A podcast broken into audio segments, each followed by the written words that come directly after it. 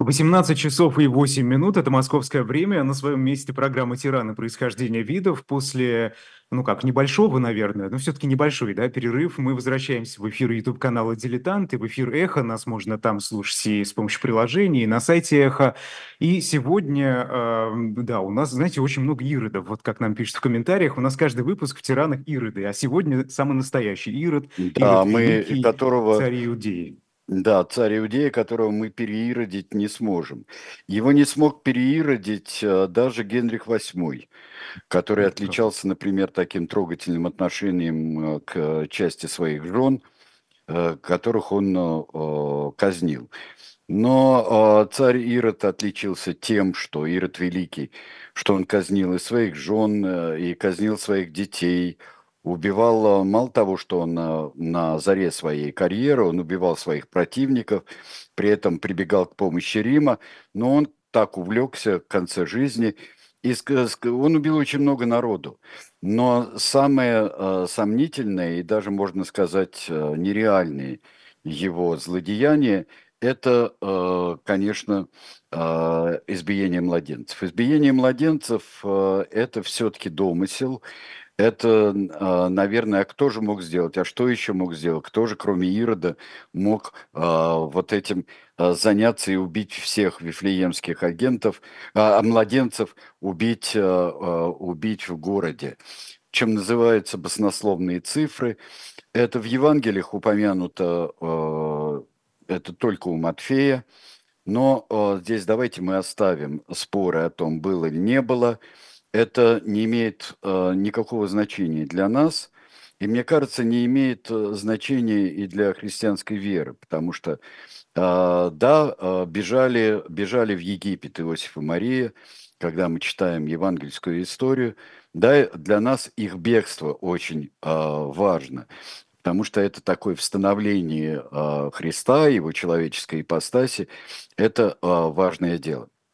Но совершенно э, не важно, что, например, скорее всего, Ирод Великий умер в четвертом году до нашей эры, и э, просто он, если верить, что мы отсчитываем от Рождества Христова нашу эру и правильно рассчитываем рождение Христа, то он ничего тогда вот уже не мог сделать. Он был давно, давно уже, несколько лет как умер и как похоронен.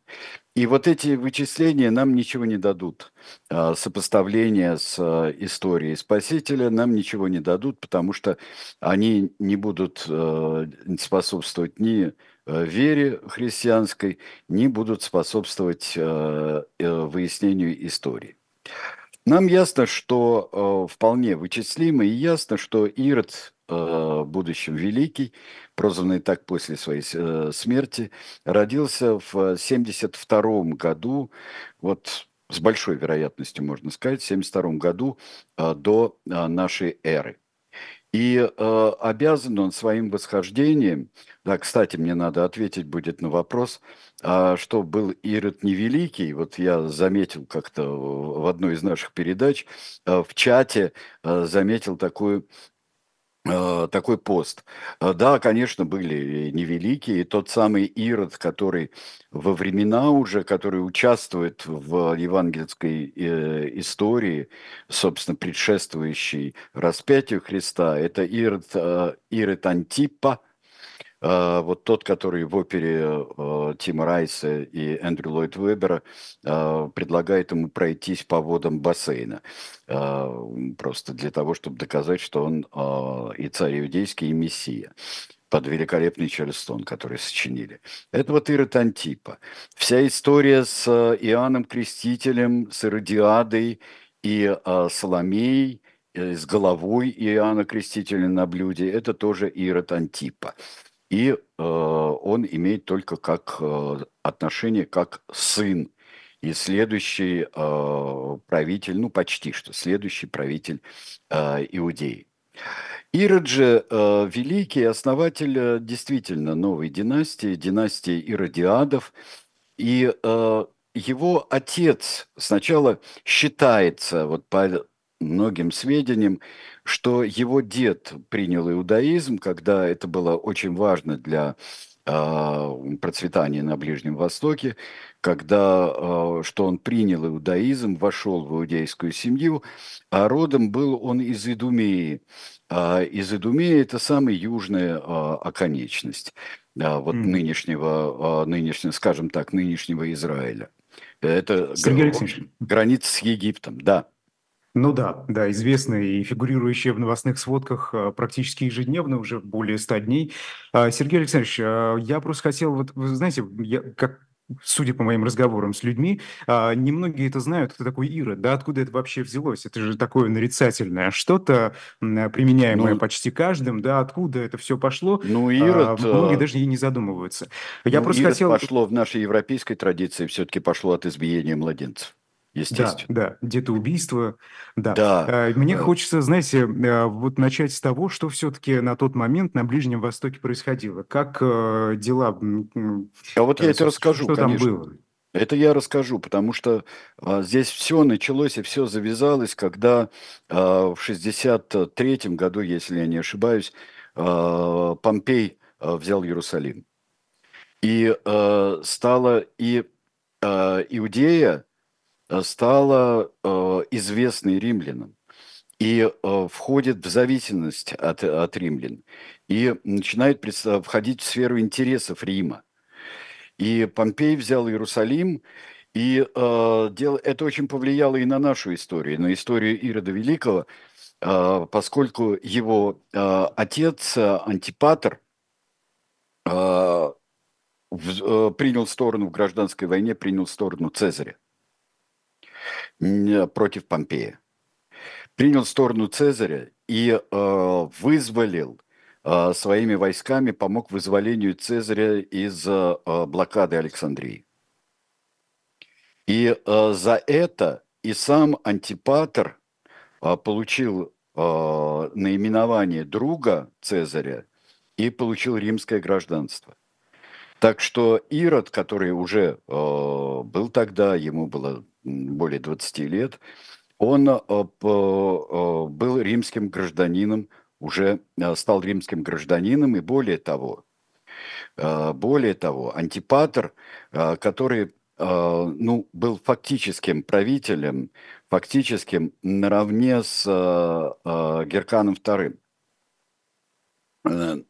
представлявшим старую династию первосвященников и старую, старую династию старую династию э, иудейских царей. И э, тогда получилось так, что смог возглавить провинцию, возглавить провинцию, это было в 1947 году, и он правил Галилеей, Ирод, будущем великий. Вот так именно на связи с Римом, через очень важную территориальную связь с Египтом, эта семья – семья, которая получила название Иродиады, а, это династия будущая, получила свою власть. И тут же себя Ирод, мы наконец-то его давайте посмотрим на него, а, полюбуемся на медаль, конечно, никаких изображений при жизни.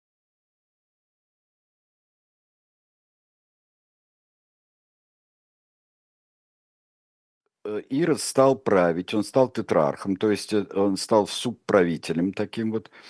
Э, э, субправителем Галилеи, а его старший брат э, стал правителем Иерусалима. Но тут произошло, с одной стороны, произошло ужасное время, потому что покровитель, покровитель который поддерживал всячески власть, и самое главное было, поддерживал власть уже теперь, теперь и Ирода, и его отца –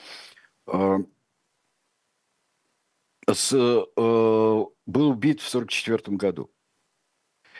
И тут же этим воспользовались все местные.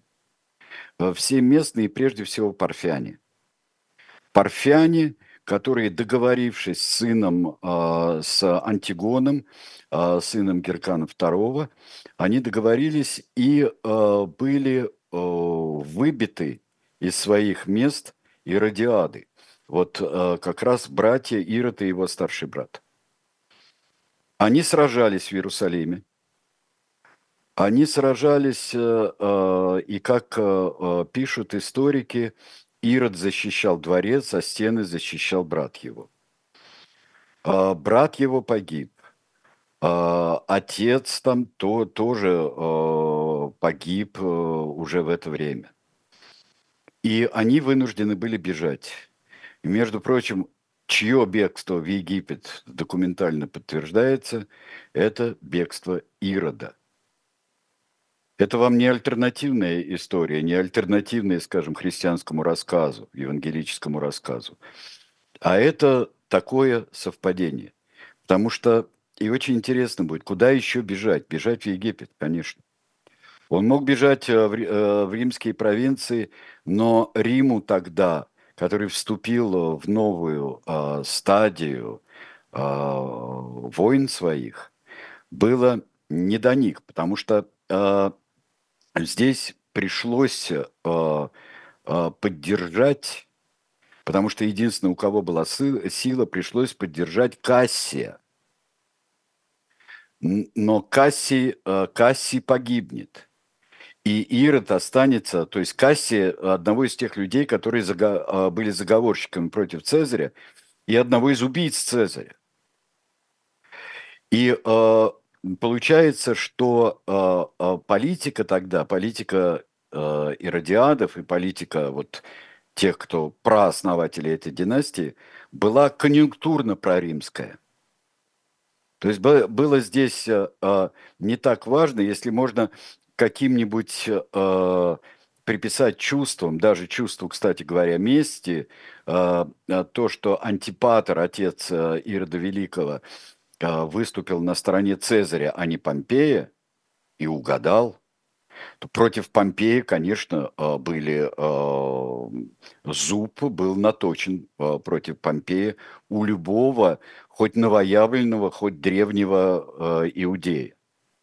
Потому что новоявленность и древность это, это был тоже потом будет конъюнктурный, конъюнктурный спор.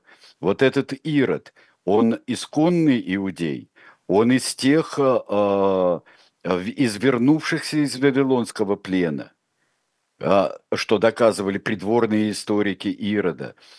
Э, или же он совсем какой-то новоявленный человек. Это не так важно.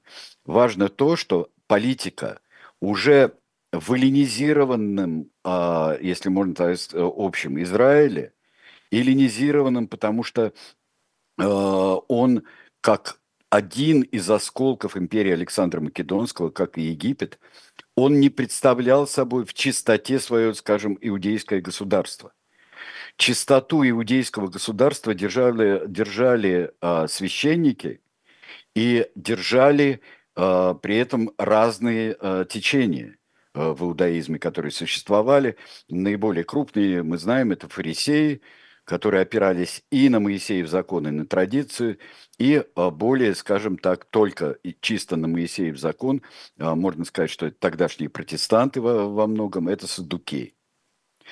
Так вот, а, мы имеем дело, вот на твой вопрос отвечая, э, с общей картиной, мы имеем дело с очень бурной историей, которая везде бурная, по всей Римской империи и зависимым, и зависимым от нее территориям.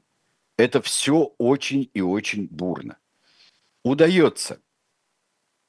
Дело в том, что э, Ирод становится, э, вот бежит в Египет, а через Египет бежит в Рим.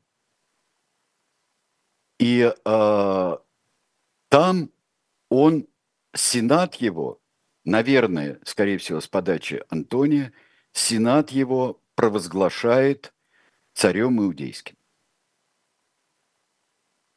И мы сейчас посмотрим, чем, в принципе, когда завоюет все, а, будет владеть. Вот это а, здесь то, что более светлое, это а, царство иудейское, а то, что потемнее, это провинции, зависимые, другие провинции, зависимые от, от Рима, и где э, римские, э, ну, властвуют римские наместники, римские прокураторы. При этом это какие-то рваные куски, да, они абсолютно Нет, ну вот здесь вот есть, есть единый кусок, мы здесь э, видим, что он окружает, но здесь э, иудейское царство Ирода Великого абсолютно, э, абсолютно, э, скажем так, лояльно Риму. Может и ошибиться. Например, ставка на Антония, и при этом очень выгодные договоры э, с Клеопатрой.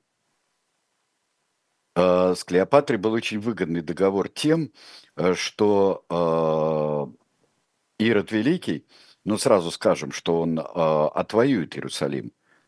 Он, он его отво, отвоюет осадой и очень, я бы сказал, такими терпеливыми, разумными действиями. За шесть месяцев он возьмет Иерусалим и докажет свое царство. Как он доказал, я просто не успел об этом сказать, что когда он был э, тетрархом Галилеи, он подавил несколько восстаний. Он, как тогда говорили, уничтожил бандитизм или какое-нибудь народно-освободительное движение, между прочим, иудейское вполне. Он э, занимался, ну, скорее всего, и то, и то. А вот эти восстания, какой цели хотели добиться? А цели этого восстания добиться, добиться истины иудейской власти, если, если были восстания, если они не имели экономического, а, экономического характера, а, то это борьба действительно за независимость, борьба за восстановление старых традиций, борьба за восстановление в чистоте их старых традиций. Здесь давать оценки очень трудно этому. Борьба за свободу – дело хорошее, дело прекрасное, конечно. Но очень часто она сталкивается с прагматическими интересами, которые, может быть, больше защищают интересы так называемых простых людей, например, спасение от землетрясения, спасение от наводнений, с чем столкнулся Ирод Великий, кстати говоря, процветающее хозяйство. У Ирода было процветающее хозяйство, когда он добился власти. И в Риме удивлялись, что это оно так процветает. Но этому имеется, имеется объяснение, потому что Ирод Великий довольно много платил Риму. Но это не было, скажем, такая вот регулярная с обозначенной стоимостью дань, которую надо было собрать во что бы то ни стало. Есть много денег, мы посылаем. Посылаем подарки, будь то Антонию, будь то потом э, Октавию. Мы э, сейчас можем с легкостью оттолкнуться от прошлой передачи в другой рубрике, в «Дилетантах», о Актийском сражении, у мыса Акций. Это было страшным ударом для Ирода. Потому что там, э, ну, мало того, что он полностью зависел от э, Антония, он полностью его поддерживал, он его снабжал средствами всевозможными. И, э, и войска были от него. И войска были наемники от Ирода, от Ирода Великого. Но он не потерялся. Ирод был конъюнктурщик, стопроцентный. И поэтому он, не теряя времени, сумел э, доказать свою лояльность э, Октавию. И вот здесь мы вступаем, вот э, в прошлый раз, когда э, ты говорил в, в передаче про акцию, э, ты говорил, что есть, существует такое мнение, которое ты слышал, что это первое столкновение Запада с Востоком. Во-первых, это не первое столкновение. И, естественно, мы об этом говорили, что что не греко-персидские войны – это столкновение Запада с Востоком. Больше. Уже давным-давно.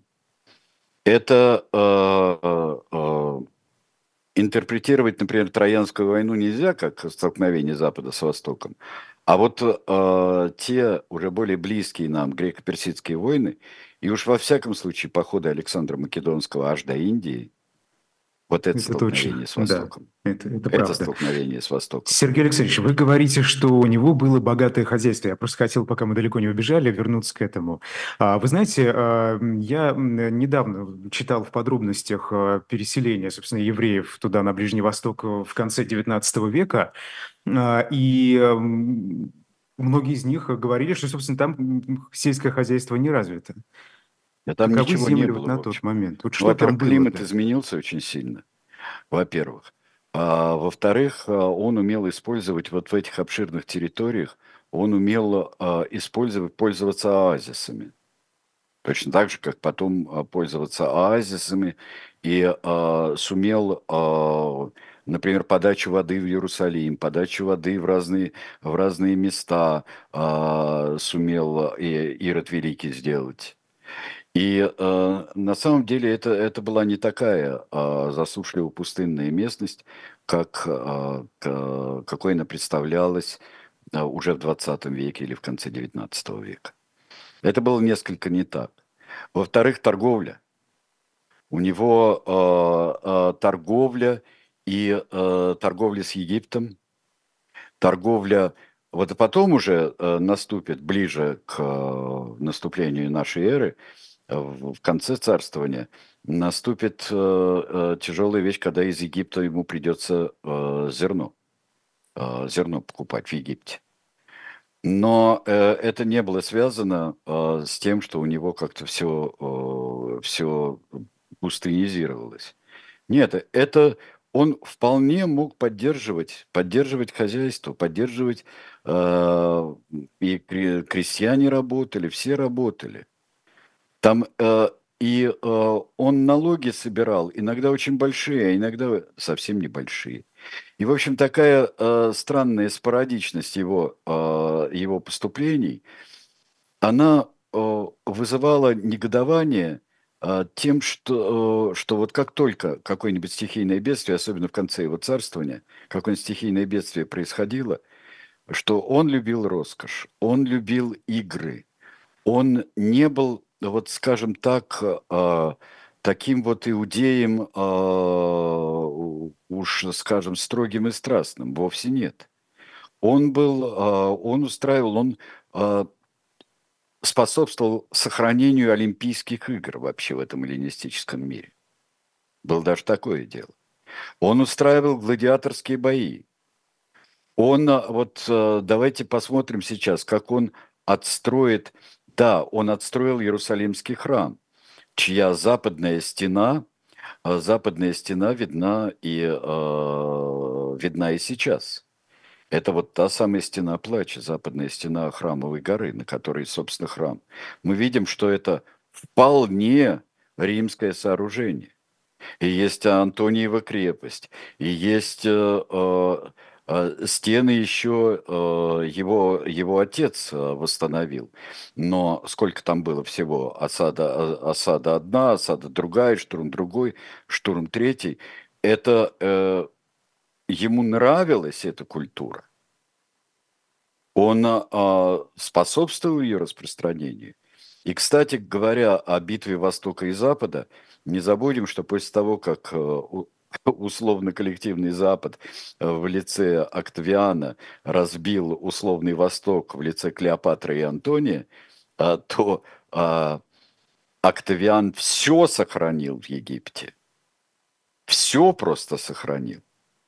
Он взял под свое крыло библиотеку, взял музеон. Э, он все вот это, это должно, идея была в том, что все это должно стать культурой Рима.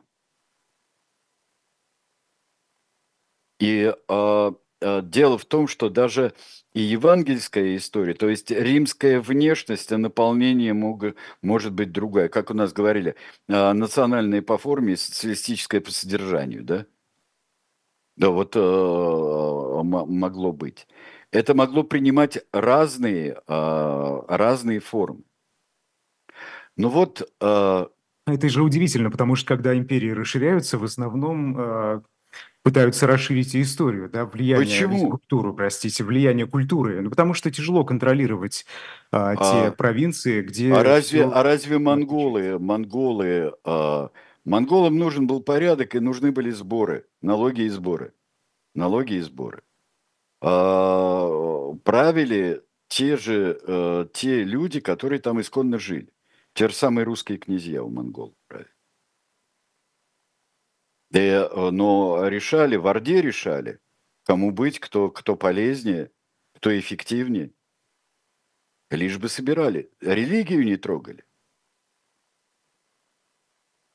И, э, в общем-то, и православная церковь и сильно произошла, произошла, произросла за ордынский период.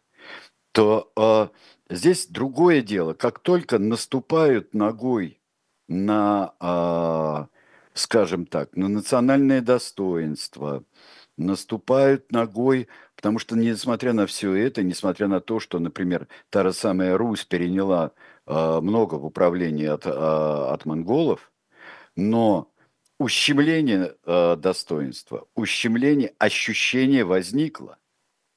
И освободиться от этого э, было необходимо. Точно так же будет и э, во второй половине уже следующего века за Иродом Великим – мы а, а, увидим, что будет иудейская война.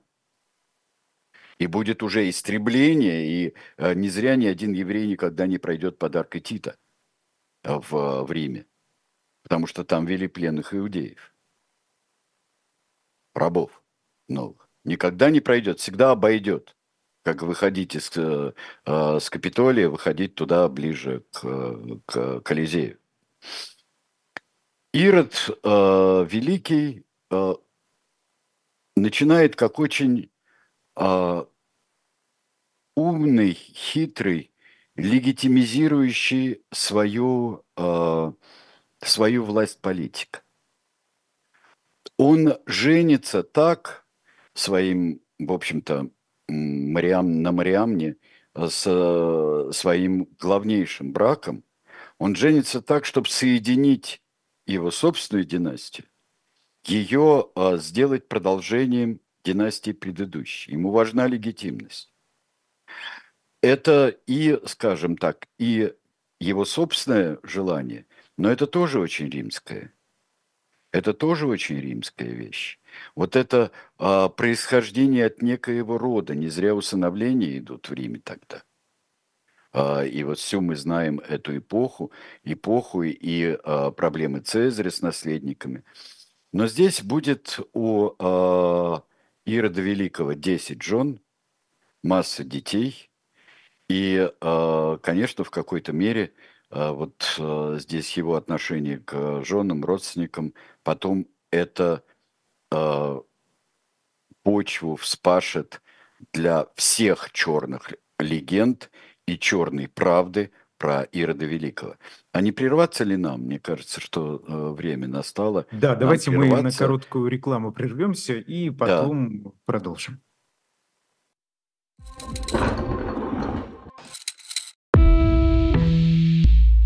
Вы лучше других знаете, что такое хорошая книга. Мы лучше других знаем, где ее можно купить. Книги на любой вкус с доставкой на дом. Интернет-магазин «Shop Diletant Media».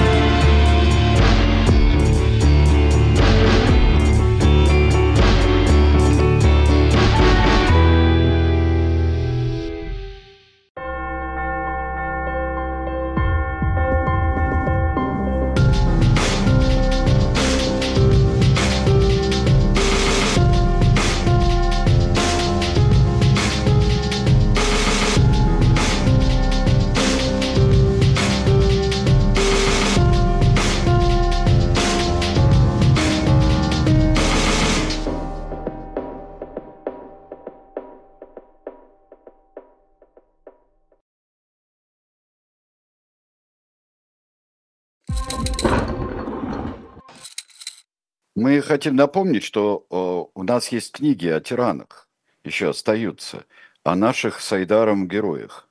Э, и вот, например, как э, несколько экземпляров двухтомника о Филиппе II у нас остались.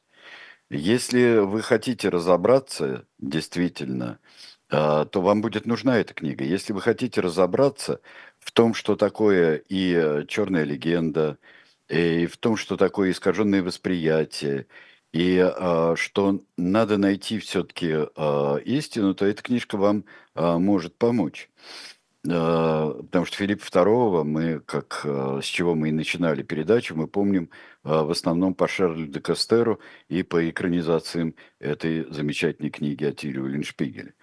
Мы помним, помним это, и Филипп II, жестокий и несколько безумный фанатик – даже очень безумный фанатик, а, он остался таким в памяти, чему способствовала и британская пропаганда, и протестантская пропаганда способствовала. Так вот, без гнева и пристрастия можно разобраться, ну, в Филиппе-то втором можно разобраться. Это не все-таки вечно сидящий у нас как камень на груди какой-нибудь товарищ Сталин или Адольф Гитлер.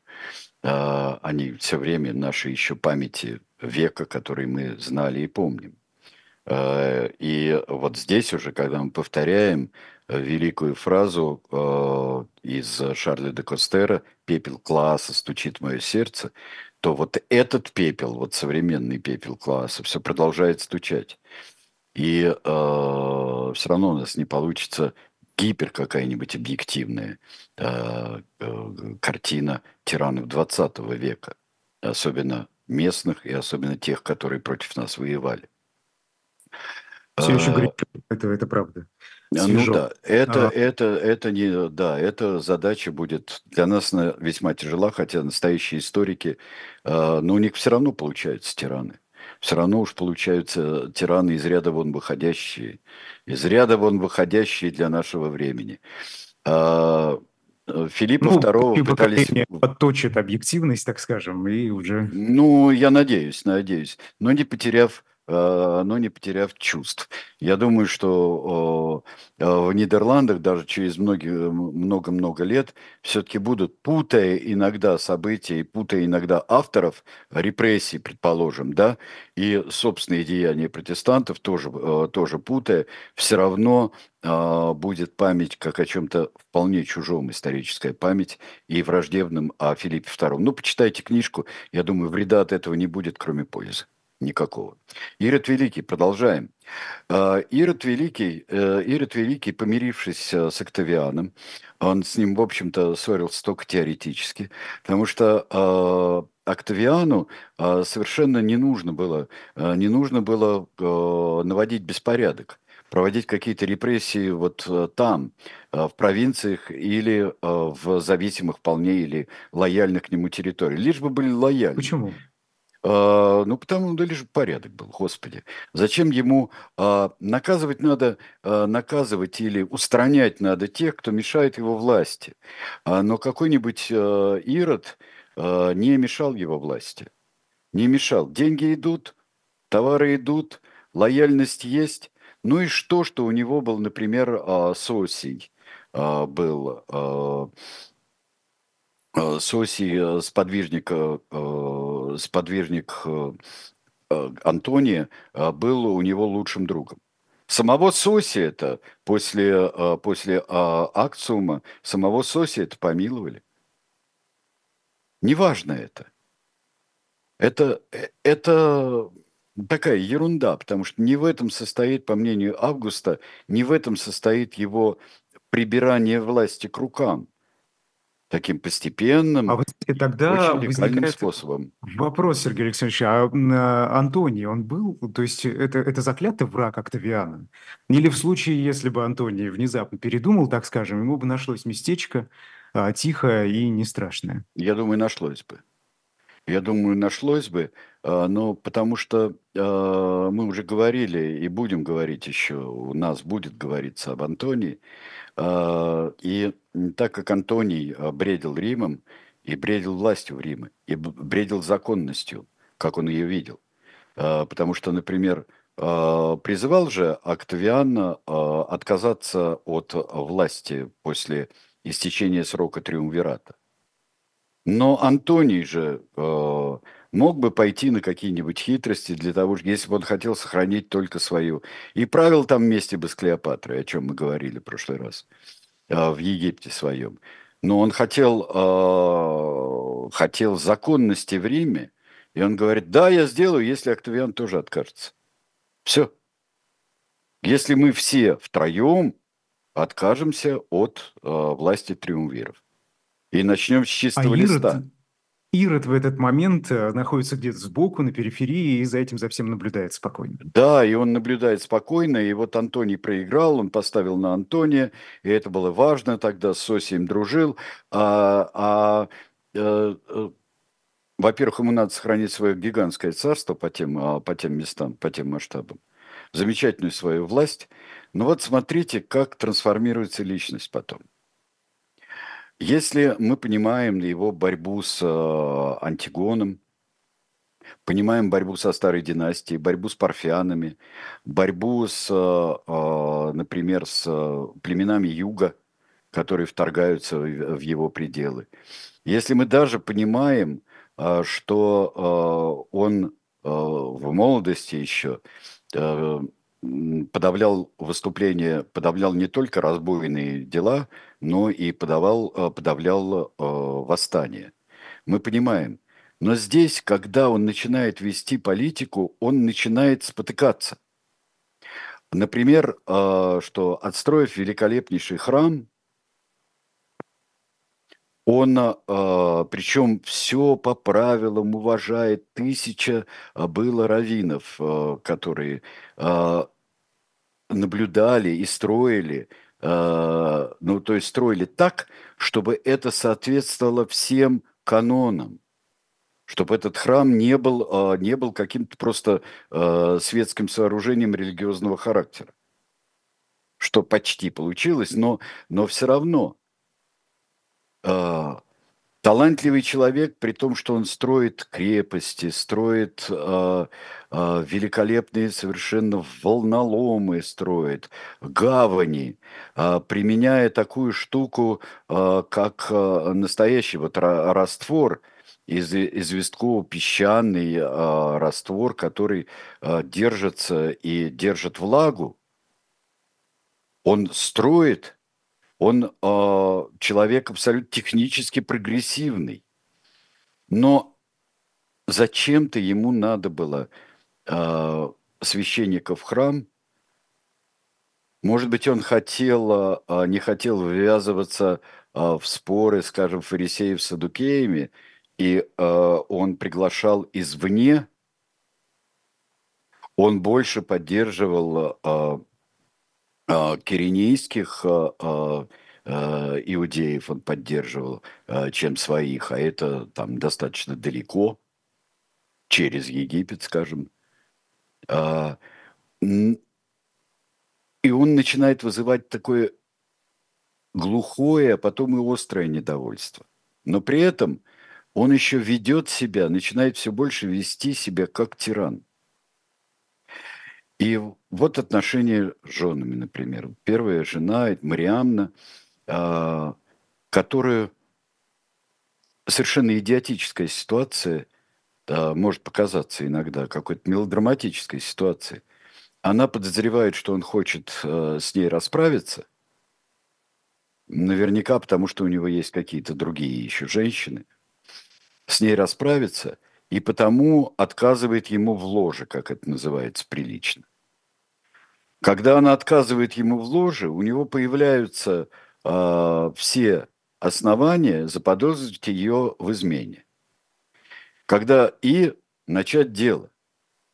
И тут э, выступает против нее сестра Ирода Соломея, Соломея первая, не так, а Соломея, который с Иоанном Крестителем, конечно, потом будет, а, а Соломея первая. А, и выступает мать его жены, теща выступает, Александра. И это все замечательно.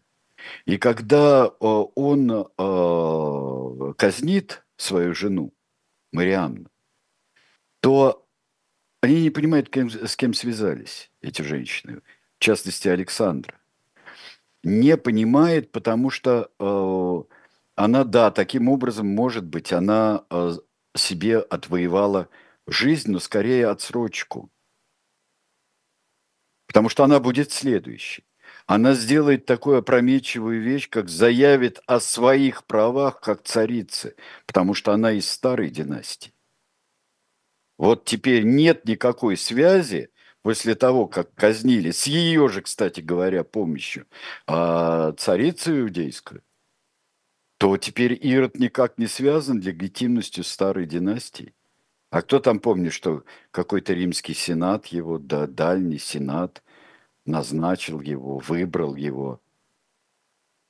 А, и еще его, наверное, сенат обманули, потому что э, сенат местных царей очень часто назначал, избирал и утверждал как представителей старых династий, устоявшихся, традиционных, там, вот это была политика Рима еще ко всему. А тут какой-то еще самозванец, но не на того напало. Он убил и ее. Он убьет потом своих э, сыновей, потому что ему покажется, или они действительно замышляли, но во всяком случае он двух своих сыновей убьет, э, то есть не задумываясь. Причем это были не только а, суды, суд а, был, а, суд был а, в Петре специально перед ли, римлянами а, был суд над сыновьями. И а, приписывает Августу такие слова, но это уже более поздний историк, что он говорит, лучше быть свиньей у Ирода, а, чем а, а, его сыном. Потому что э, свинью-то как нечистую он даже не зарежет, а сын-то что? А эти казни были публичными? О них бывали публичными, бывали публичными, бывали, что просто э, устраняли. Человек в бассейне утонул, э, утопили. Э, тут все смешивается, как вот наступает вот тирания в чистом виде. Смешивается все когда э, надоедают процессы, а, можно сделать быстрее и легче. Можно устранить а, запросто, убить там своего отдаленного зятя, убить кого-то еще. Вы знаете, как а... удивительно, если эти убийства происходили, при этом это же не чужие люди, да, люди из его, а, мягко скажем, окружения, а, почему тогда эти институты продолжали держаться, за счет чего? Условно, если, если упрощать, да, почему э, кто-то не подошел и не, э, не так Во-первых, скажем, были, как не только, нож. как только у него детей было столько, что э, многие дети, особенно от разных жен, не от всех были дети, не от всех 10 штук. Э, извините, пожалуйста. Да, но мне кажется, что Ирод так относился. И мог считать на штуки своих жен. А, но младшие дети, как тот же самый Ирод Антипа, были во многом заинтересованы в том, чтобы э, устраняли старших, тем более э, их э, только единокровных братьев. Ведь э, а, атмосфера, в которой э, вот просто воспитываются люди, и это присуще и, и Востоку, и Западу в данном случае, и, и Риму-то тоже. Устранение или, э, или смерть приносит выгоду другим наследникам. Как, простите меня, вот э, мы говорили о смерти замечательного августова друга – э, Вирсания Агриппы. Но кто? Вот теперь, теперь сразу появляются возможности. Ведь это же, э, когда существует монархия или автократия, то э, гибель старших, например, или э, какие-то происшествия, они приводят, это потом будут приводить э, каким-то, да я не хотел быть, как у, у тоже у нашего героя Николая Павловича, да, который не хочет, потому что есть закон, он не хочет э, быть э, царем, он не хочет быть императором в обход старшего брата. Отец не так э, устанавливал. не так, не могу я в обход быть. Но потом начинается, значит, это проведение. В другие эпохи проведение э, уважается еще больше, чем э, в новое время. Еще больше, значит, так надо. Или даже если понимает человек, что так не надо, тот же самый Ирод Антипа, то это хорошо. Воспитываются младшие дети э, Ирода Великого, воспитываются в Риме. То есть они вполне римляне. Они вполне... Вот здесь получается, это, это цари эллинизированных восточных провинций, своей древнейшей историей, но восточных э, территорий, которые зависимы от Рима. Ирод э, строит и убивает, строит и убивает. Наверное, тем он и запомнился. Давайте сейчас посмотрим на холм, на... Э, э, да, кстати, он строит э, вполне и делает очень многое в угоду Риму, в угоду Августу. Э, он, он называет в честь Августа новые города и крепости, которые он строит. Он а, делает подарки, делает подарки материальные и подарки такие более, а, вот как, например, назвать город или а, что-то сделать приятное. Так это же вот, усидеть на двух стульях, вот то самое. Нет, это был главный его, главный его стул, а остальное это... М- Главный стул – это все-таки э, Рим, от которого он очень зависит, и главный стул – это власть, а остальное все – это вот подкладывание бумажек под шатающийся стул. Вот что-то у меня в эту сторону зашатался, там, скажем, в сторону э, иудеев, там, где иудеи у меня, вот правоверные иудеи. Здесь надо что-то вот подложить. Но оказывается, это совершенно, а, если говорим со стулом, а, то во многих последующих делах, которые при его наследниках и радиадах приведут к тому, что здесь получится, что выравнивая вот этот шатающийся стул, начинают, как в знаменитом стихотворении «Велика у стула ножка» начинают, чтобы уравнять здесь, подпилить, с другой стороны подпилить, и потом это рушится. И становится, и озим падает, а, падает такое правительство, а, которое пытается не а, разумно, а спорадически балансы поправлять, не замечая своих действий, которые или оскорбляют, или э, приводят к тому, что э, мощные противники появляются, пока еще тебе неизвестно. И вот этот холм а, в честь Ирода, большие сооружения, но а, некоторые считают, что это все-таки приняли, желаемое за действительное, и что там а, найдено было остатки строения неизвестного назначения, а, что и это мавзолей Ирода. Ирод умер – от э, какой-то чудовищной совершенно болезни. Э, наказание за грехи – это хорошо вписывается в христианское представление об Ироде. Ирод – это еще э, символ такого произвола просто и опасности, вот Бога противной опасности – это была то ли гангрена какая-то жуткая. Иродова болезнь это называли, вот э, когда ее описания не поддавались ни одной известной болезни, иродовой болезнью это просто и называлось. Ну так вот, археологи сначала начали копать францисканцы там, потом израильские археологи э, продолжили работу, и считается, что нашли вот могилу мы можем могилу показать, вот такую вот складкой времен Ирода, а, а, можем ее показать.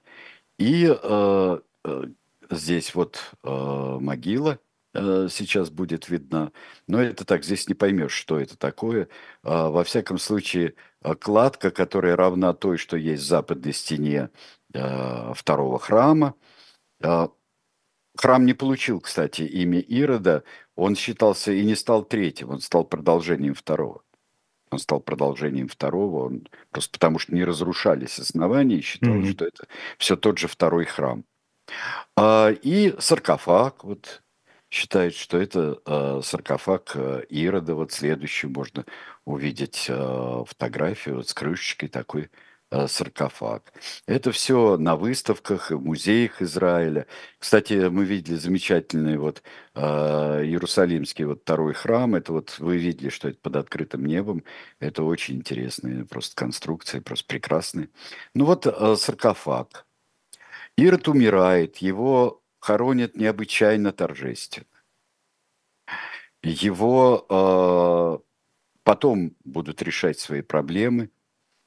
И э, наследники должны были утверждаться Августом. Но дело в том, как старшего из оставшихся в живых наследников э, Ирод истребил прямо перед незадолго до своей смерти, э, то э, и внес в свое завещание и последовательность, потому что последовательность какая? Если ты не, не скажем, передаешь царю все по, с полнотой власти, то будет этнарх, как э, в Риме на- назначали этнарха, э, вот греческим термином этого, это властитель народа, то есть э, председательствующий над народом. И тетрархи, то есть всего четверо получается. Потом немножко изменится понятие тетрарха уже в поздней Римской империи. Это будут два Цезаря и их наследники. А, здесь получается, что и раздаются разные провинции. И таким образом между, а, так как это все до Рима далеко, до Рима не дошло, и а, Август не, так и не утвердил а, эти а, изменения в завещании, то пока а, решили каким-то образом, а, каким-то образом создать несколько тетрархий. Вот мы посмотрим на карту, где они а, создаются. И вот так вот снова огромное иудейское царство раздробилось. И потом пойдет уже история, которую мы знаем по, и по а, Иосифу Флавию, и, а, и по его иудейской войне и иудейским древностям. И мы знаем по евангельскому рассказу и евангельским преданиям. А, И а, будут другие а, иродиады, и мужского, и женского пола будут прославившиеся, темно прославившиеся в веках. И все это приведет к полному разрушению и покорению и к недовольству людей, недовольству и священников разного толка тем, что делают вот такие странные правители иродиадской э, династии, иродовой династии, э, наследники эллинистических правителей, пытавшиеся э, быть иудейскими правителями в той мере, в которой могли, и, конечно, э, вернейшие союзники э, Рима. Да. Сергей Александрович, если можно, вот буквально я еще хочу полминуты украсть, э, да, Да. э, справедливости ради, все-таки про благотворительность Ирода. А, Ведь было там такое, когда от голода начинали погибать, и он э, подкармливал, так скажем, свой народ. Да, подкармливал. У него было из чего, у него хватало денег и э, подмас... умасливать э, там римлян и нужных людей и подкармливать народ. И он, ну вот не бывает какого-то такого, что «А, я вас знаю голодом всех, потому что я злодей, я ирод, которого не переиродишь никогда, а вот я буду...» Всегда же есть вот такая и... а, и какие-то пробуждающиеся чувства, и цинизм, и, реш... э, и желание а, власть свою сохранить, и желание все-таки быть полезным а, для своего. Я же все-таки царь иудейский, и царь всех а, людей, которые населяют эту территорию. Я же не, а, не царь трупов, скажем, или только убиваемых мною людей. Когда зашкаливает это, вот получаются тираны такие. Да. И все-таки Ирод остается у нас, даже и по историческим сведениям, остается и с большим строителем, и благотворителем, и а, конъюнктурщиком по отношению к Риму, и а, все-таки а, тираном таким бестрепетным. Спасибо большое, Ирод Великий. Это была программа «Тираны происхождения видов». Увидимся через неделю, в следующий понедельник. Так что оставайтесь с нами. До свидания. Всего доброго.